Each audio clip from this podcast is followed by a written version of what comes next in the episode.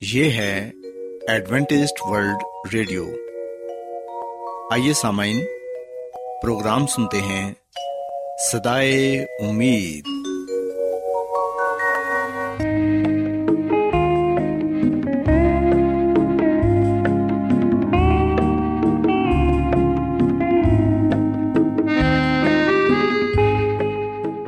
سامعین، پروگرام سدائے امید کے ساتھ میں آپ کی میزبان فرا سلیم اور صادق عبداللہ خان آپ کی خدمت میں حاضر ہیں۔ ہماری طرف سے آپ تمام سامعین کی خدمت میں اداب سامعین امید کرتے ہیں کہ آپ سب خدا تعالی کے فضل و کرم سے خیریت سے ہیں۔ اور ہماری یہ دعا ہے کہ آپ جہاں کہیں بھی رہیں خدا مند خدا آپ کے ساتھ ہوں اور آپ کی حفاظت اور رہنمائی کریں۔ سامعین اس سے پہلے کہ آج کے پروگرام کو شروع کیا جائے آئیے پہلے پروگرام کی تفصیل سن لیں۔ پروگرام کا آغاز ایک گیت سے ہوگا اور اس کے بعد بچوں کے لیے بائبل کہانی پیش کی جائے گی۔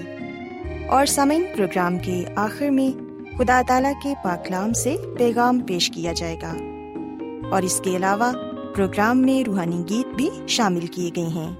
تو سامعین، آئیے آغاز اس خوبصورت گیت سے کرتے ہیں۔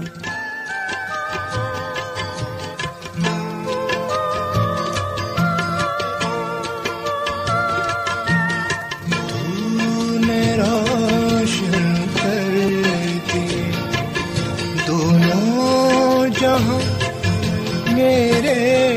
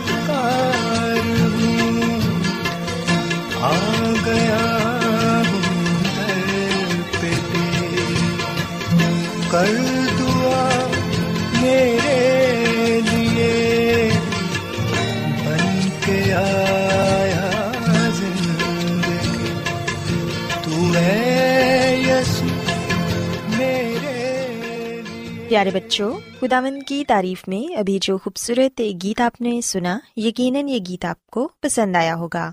اب وقت ہے کہ بائبل کہانی آپ کی خدمت میں پیش کی جائے۔ سو بچوں، آج میں آپ کو بائبل مقدس میں سے یسمسی کی ایک تمثیل کے بارے بتاؤں گی، جس میں یسمسی نے آدھی رات کو آنے والے دوست کا ذکر کیا ہے۔ پیارے بچوں، یہ تمثیل ہمیں بائبل مقدس میں لوکا رسول کی انجیل اس کے گیارہویں باب میں پڑھنے کو ملتی ہے۔ کلام مقدس میں ہم دیکھتے ہیں کہ یسو مسیح نے اپنے شاگردوں سے یہ کہا کہ جب تم خداون سے مانگتے ہو تو اسے صاف صاف بتاؤ کہ تمہاری ضرورت کیا ہے۔ اور یہ سچ ہے کہ مانگو تو وہ تمہیں دے گا۔ اسے ڈھونڈو گے تو پاؤ گے۔ دروازہ کھٹکھٹاؤ گے تو خداون تمہارے لیے دروازہ کھولے گا۔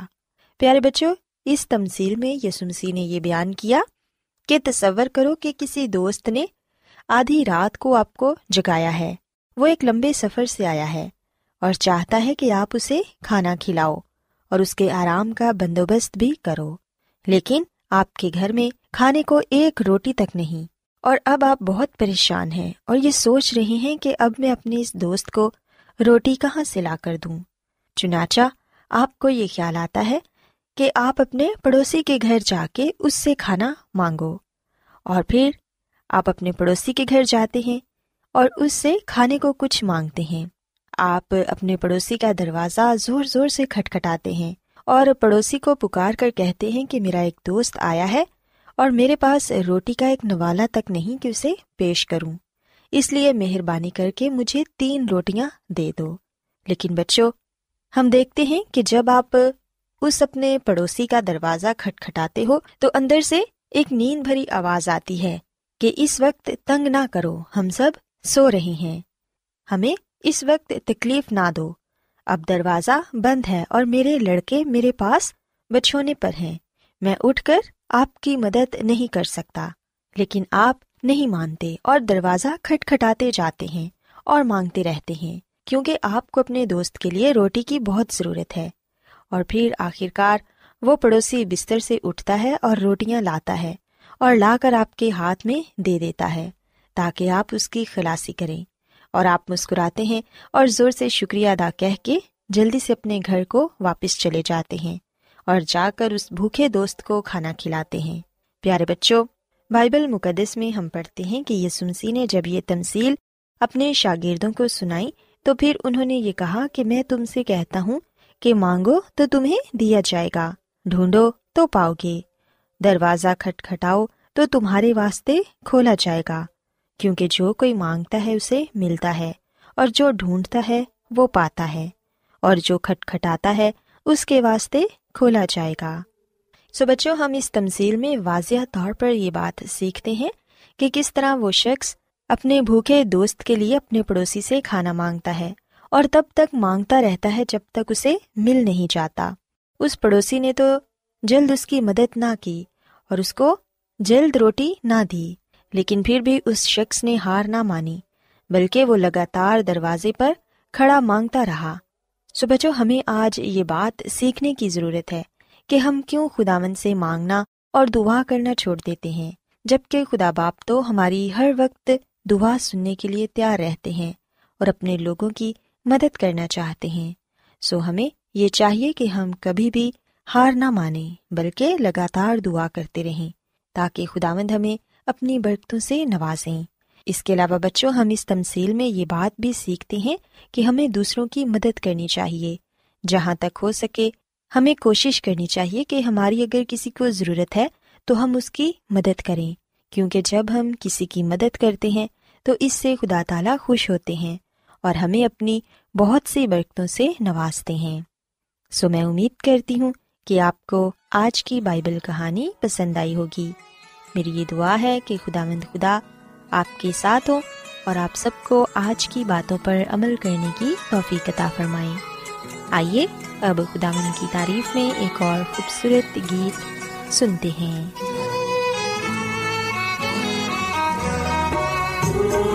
میری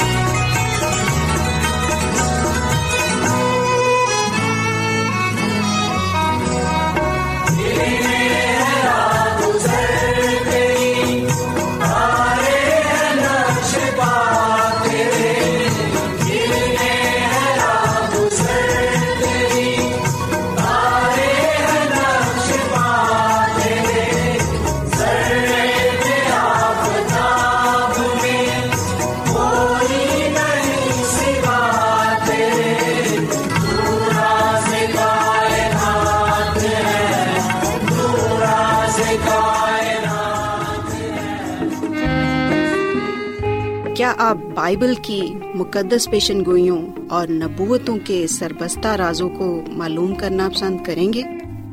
کیا آپ دنیا کے ایسے رجحانات کے باعث پریشان ہیں جو گہری طریقے کا اشارہ دیتے ہیں؟ ایڈوینٹسڈ ورلڈ ریڈیو سنتے رہیے جو آپ سب کے لیے صدائے امید ہے۔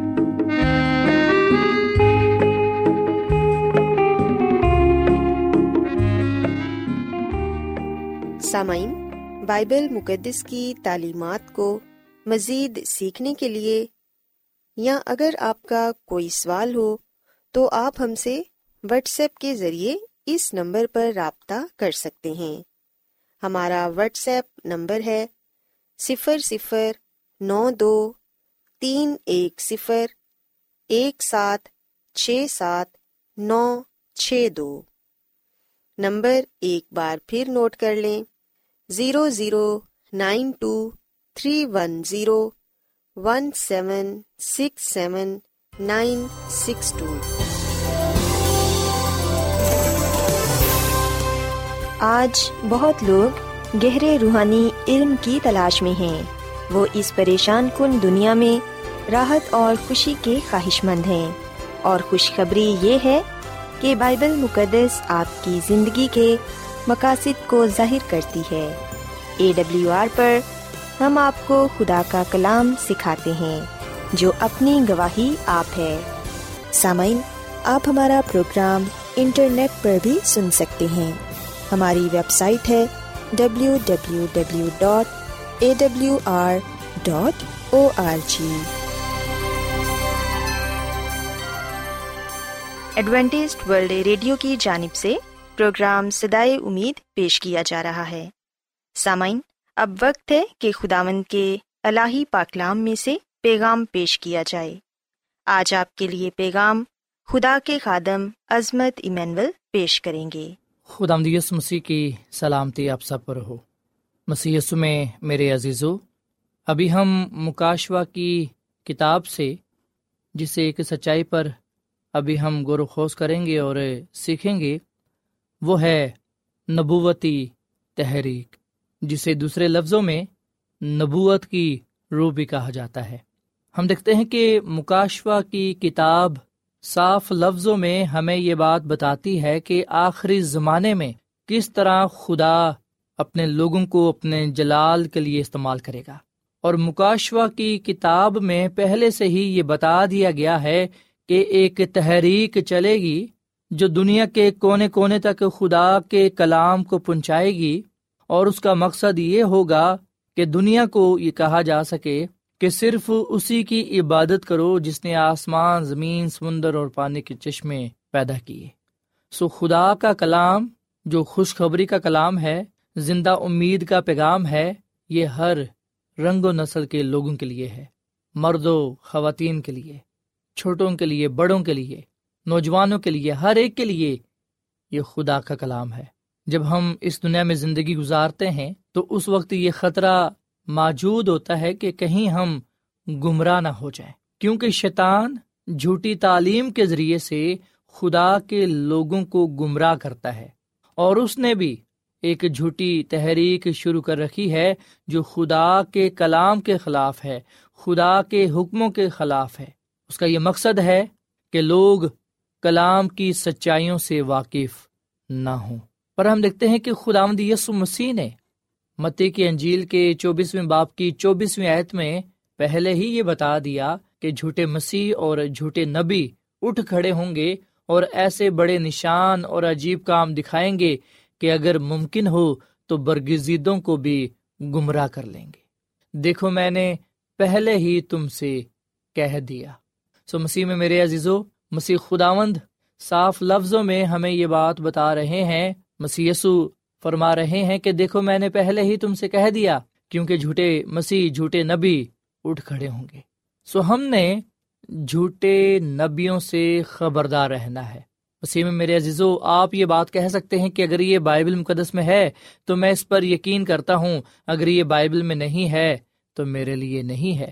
سو میں اور آپ اس کلام پر یقین کر سکتے ہیں کیونکہ یہ کلام بائبل مقدس میں سے ہے، خدا کی طرف سے ہے، مسیح یسو کی طرف سے ہے۔ سو مسیح یسو فرما رہے ہیں کہ جھوٹے نبی اٹھ کھڑے ہوں گے۔ سو ہم نے جھوٹے نبیوں سے خبردار رہنا ہے۔ متی کی انجیل کے ساتویں باپ کی پندرہویں آیت میں مسی نے مزید یہ کہا کہ جھوٹے نبیوں سے خبردار رہو جو تمہارے پاس بھیڑوں کے بیس میں آتے ہیں، مگر باطن میں پھاڑنے والے بھیڑیے ہیں۔ سو ہم دیکھتے ہیں کہ جو جھوٹے نبی ہیں، وہ ہمارے پاس بھیڑوں کے بیس میں آتے ہیں۔ بھیڑ پاکیزگی کی علامت ہے، معصومیت کی علامت ہے کہ جھوٹے نبی معصوم ہو کر پاکیزگی کا دعویٰ کرتے ہوئے ہمارے پاس آئیں گے۔ لیکن حقیقت میں وہ پھاڑنے والے بھیڑیے ہیں، کیونکہ وہ جھوٹی تعلیم دیں گے، کیونکہ وہ جھوٹے نبی ہیں۔ سو ہم نے جھوٹے نبیوں سے خبردار رہنا ہے۔ سو مسیح میں میرے عزیزو، بائبل مقدس ہمیں جھوٹے نبیوں سے خبردار کرتی ہے، پر اس کے ساتھ ساتھ ہمیں بائبل مقدس ہمیں اس بات کی بھی تعلیم دیتی ہے کہ ہم نبوت کی روح کے بارے میں جانیں، جس کا تعلق ہمارے ایمان کے ساتھ ہے، ہماری نجات کے ساتھ ہے مسی کی خوشخبری کے ساتھ ہے۔ اس خدمت کے ساتھ ہے جو ہم مسی کے لیے کرتے ہیں۔ سو آئیے ہم کچھ دیر کے لیے نبوت کی روح کے بارے میں جانیں اور سیکھیں کہ خدا کا کلام ہمیں اس کے بارے میں کیا بتاتا ہے۔ مسیح میں میرے عزیزو، سب سے پہلی بات جو ہم نے نبوت کی روح کے بارے میں جاننا ہے اور سیکھنی ہے وہ یہ ہے کہ یہ ایک حقیقی تحفہ ہے۔ نبوت کی روح ایک حقیقی تحفہ ہے جو ہمیں مسی کی طرف سے ملتا ہے۔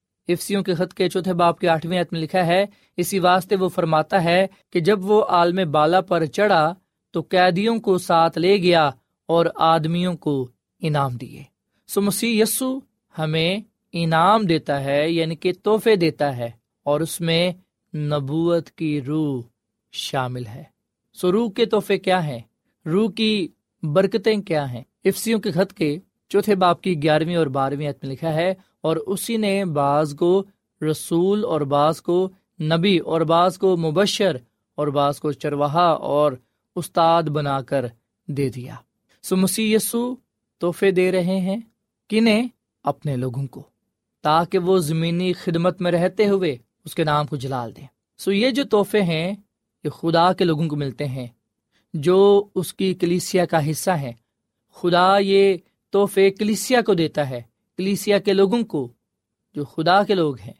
سو رح القدس کا یہ تحفہ ان لوگوں کو ملتا ہے جو مسیح پر ایمان لا کر نجات پاتے ہیں، جو اپنے آپ کو مسیح کی خدمت کے لیے وقف کر دیتے ہیں، جو عہد کر لیتے ہیں کہ وہ مسیح یسو کے ساتھ جئیں گے، مریں گے، اس کے نام کو عزت و جلال دیں گے۔ سو مسیح میں میرے عزیزو افسیوں کے خط کے چوتھے باپ کی گیارہویں اور بارہویں آیت میں پانچ مخصوص تحائف بتائے گئے ہیں۔ جو کلیسیا کو، کلیسیا میں رہنے والے لوگوں کو ملتے ہیں۔ کچھ رسول ہوتے ہیں، کچھ نبی ہوتے ہیں، کچھ مبشر ہوتے ہیں، کچھ چرواہے ہوتے ہیں اور کچھ اساتذہ۔ اساتذہ وہ ہوتے ہیں جو بائبل اسٹڈی کرواتے ہیں۔ اور چرواہے سے مراد پادری، پاسٹر، جو خدا کے کلام کی وفاداری سے منادی کرتا ہے۔ پھر کچھ رسول ہوتے ہیں، وہ خدائی منتظمین ہوتے ہیں، جو لیڈ کرتے ہیں۔ ایک طرح سے یہ ایڈمنسٹریشن ہوتی ہے، جو کلیسیا انتظامات کو سنبھالتی ہے، رہنمائی کرتی ہے۔ پھر کلیسیا میں کچھ مبشرین ہوتے ہیں، جو خدا کے کلام کی منادی کرتے ہیں۔ وہ لوگوں کے پاس جاتے ہیں، انہیں خدا کا کلام سمجھاتے ہیں۔ سو مسیح میں میرے عزیزو، آج ہم سب کو خدا کی کلیسیا میں رہتے ہوئے ان تحفوں کی ضرورت ہے۔ سو اب یہاں پر سوال پیدا ہوتا ہے کہ ہمیں ان روحانی تحائف کی کیوں ضرورت ہے؟ افسیوں کے خط کے چوتھے باپ کی گیارہویں اور بارہویں عید میں لکھا ہے، تاکہ مقدس لوگ کامل بنے اور خدمت گزاری کا کام کیا جائے اور مسیح کا بدن ترقی پائے۔ پہلا ان روحانی تحائف کا مقصد یہ ہے کہ لوگ شخصی طور پر کامل بنے دوسری بات کہ وہ خدمت گزاری کی زندگی گزاریں۔ اور تیسری بات یہ کہ مسیح کا بدن یعنی کہ خدا کی کلیسیا مسیح کی کلیسیا ترقی پائے۔ سو مسیح میں میرے عزیزو، مسیح یسو نے کلیسیا کو یہ تحائف دیے تاکہ اسے مضبوط بنایا جا سکے، تاکہ وہ دنیا میں خوشخبری کا اعلان کرنے کے اپنے مشن کو پورا کر سکے۔ شاید آپ یہ سوال کریں کہ یہ جو تحائف ہیں، کیا یہ کلیسیا میں تھوڑے عرصے کے لیے ہیں؟ یہ کب تک کلیسیا میں رہیں گے؟ اس کا جواب ہم افسیوں کے خط کے چوتھے باپ کی تیرہویں اور چودہویں عید میں پاتے ہیں کہ جب تک ہم سب کے سب خدا کے بیٹے کے ایمان اور اس کی پہچان میں ایک نہ ہو جائیں اور کامل انسان نہ بنے یعنی مسیح کے پورے قد کے اندازے تک نہ پہنچ جائے سو مسیح میں میرے عزیزو، جب تک مسیح یسو کی آمد ثانی نہیں ہو جاتی، جب تک مسیح یسو دوبارہ نہیں آ جاتے، تب تک یہ روحانی تحائف کلیسیا میں رہیں گے، کلیسیا کے لوگوں کو ملتے رہیں گے، تاکہ اس سے خدا ان کے نام کو جلال ملے۔ سو مسیح میں میرے عزیزو روح کے تحائف ہمیں گمراہی سے بھی بچاتے ہیں تاکہ ہم جھوٹی تعلیم کو پرکھ سکیں اور اس سے کنارہ کر سکیں۔ سو آخری زمانے میں خدا کی کلیسیا کی جو اہم ضرورت ہے وہ نبوت کی روح ہے جس سے مراد روح کے تحائف ہیں۔ آئیے ہم اب ان خصوصیات پر غور و خوص کریں جو خدا کی کلیسیا میں پائی جاتی ہیں۔ پہلی جو خدا کی کلیسیا کی خصوصیت ہے، وہ یہ ہے کہ مسیح کی دوسری آمد کے منتظر ہے مسیح میں میرے عزیزو، آخری زمانے میں خدا کی کلیسیا مسیح کی دوسری آمد کی منتظر ہوگی۔ سو خدا کی کلیسیا کی یہ پہلی خصوصیت ہے۔ اور کچھ وقت کے لیے ہم اس بات کو بھی سوچ سکتے ہیں، اس بات کو بھی دیکھ سکتے ہیں کہ کیا آیا جس کلیسیا میں میں رہتا ہوں، جس کلیسیا سے میرا تعلق ہے، جس کلیسیا کے ساتھ میری رفاقت و شراکت ہے، کیا وہ کلیسیا مسیح کی دوسری آمد کی منتظر ہے؟ اگر ہے، تو اس کا مطلب ہے کہ میں صحیح، سچی کلیسیا میں ہوں۔ پھر دوسری بات، خدا کی کلیسیا کی جو دوسری خصوصیت ہے، وہ یہ ہے کہ وہ بائبل پر مبنی تمام تعلیمات پر عمل کرتی ہے، جس میں خدا کے دس حکم بھی ہیں، جس میں چوتھا حکم ہے کہ تو یاد کر کے سبت کے دن کو پاک ماننا۔ سو کیا میں جس کلیسیا میں رہتا ہوں، جس کلیسیا سے میرا تعلق ہے، کیا وہ بائبل مقدس پر مبنی ہے؟ کیا وہ بائبل مقدس کی پوری باتوں کو مانتی ہے؟ مسیح میں میرے عزیز و اس دنیا میں ایسی بھی کلیسیاں ہیں جو بائبل مقدس کے پرانے عہد نامے کو نظر انداز کرتی ہیں، جو یہ کہتی ہیں کہ اب ہمیں اس کی ضرورت نہیں ہے، ہم تو نئے عہد نامے کے متحد ہیں۔ سو وہ صرف بائبل مقدس کے نئے عہد نامے کو مانتے ہیں۔ اگر آپ ایسی کلیسا سے تعلق رکھتے ہیں جو صرف بائبل مقدس کے نئے عہد نامے کو مانتی ہے، تو پھر اس کا مطلب ہے کہ آپ کی کلیسیا بائبل پر مبنی نہیں ہے، کیونکہ صرف بائبل نیا عہد نامہ ہی نہیں ہے، بلکہ ہم لکھتے ہیں کہ پرانا اور نیا عہد نامہ، یہ دونوں ملا کر پوری بائبل مقدس بنتی ہے۔ سو میں جس کلیسیا میں رہتا ہوں، جس سے میرا تعلق ہے، وہ بائبل پر مبنی ہے، کیونکہ وہ پیدائش سے لے کر مکاشفہ کی کتاب تک ہر ایک بات پر ایمان رکھتی ہے اور ہر ایک بات کو جو خدا کی طرف سے ہے، اسے بیان کرتی ہے۔ اور پھر تیسری خصوصیت جو خدا کی کلیسیا کی ہے، وہ یہ ہے کہ یہ کلیسیا خدا کے فضل سے بھری ہوئی ہے، خدا کے رحم سے بھری ہوئی ہے۔ اور ہم دیکھتے ہیں کہ ہر جگہ یہ کلیسیا خدا کے فضل کو بیان کرتی ہے، اس کی محبت کو بیان کرتی ہے، اس کی سچائی کو بیان کرتی ہے۔ اور پھر نسیم میرے ززو آخری زمانے میں خدا کی کلیسیا کی جو چوتھی خصوصیت ہے وہ یہ کہ خدا کی کلیسیا ہمیشہ مسیح یسو کو اپنا مرکز بنا کر رکھتی ہے۔ مسیح یسو کے گرد گھومتی ہے۔ کلیسیا کی بنیاد بھی مسیح پر ہے کلیسیا کا سر بھی مسیح یسو ہے کلیسیا کا مرکز بھی مسیح یسو ہے۔ سو اگر میں اور آپ مسیح یسو کے علاوہ کسی اور کو مسیح یسو سے بڑھ کر درجہ دیتے ہیں، اہمیت دیتے ہیں، تو اس کا مطلب ہے کہ میں اور آپ پھر گمراہی کی راہ پر چل پڑے ہیں۔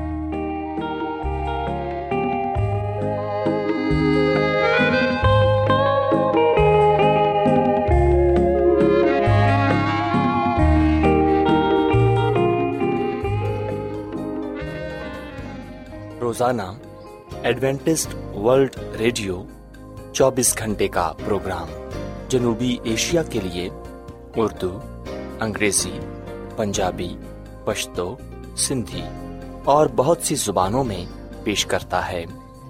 صحت، متوازن خوراک، تعلیم، خاندانی زندگی اور بائبل مقدس کو سمجھنے کے لیے ایڈوینٹسٹ ورلڈ ریڈیو ضرور سنیے۔ یہ ریڈیو آپ کی فکر کرتا ہے۔ ایڈوینٹسڈ ورلڈ ریڈیو کی جانب سے پروگرام سدائے امید پیش کیا جا رہا تھا۔ سامعین، امید کرتے ہیں کہ آج کا پروگرام آپ کو یقیناً پسند آیا ہوگا۔ بائبل مقدس کی تعلیمات کو مزید سیکھنے کے لیے آپ ہم سے واٹس ایپ کے ذریعے بھی رابطہ کر سکتے ہیں۔ سامعین، ہمارا واٹس ایپ نمبر ہے صفر صفر نو دو تین ایک صفر ایک سات چھ سات نو چھ دو۔ نمبر ایک بار پھر نوٹ کر لیں، zero zero nine two three one zero one seven six seven nine six two. سامعین، کل اسی وقت اور اسی فریکوینسی پر دوبارہ آپ سے ملاقات ہوگی۔ اب اپنی میزبان فرا سلیم کو اجازت دیں۔ خدا حافظ۔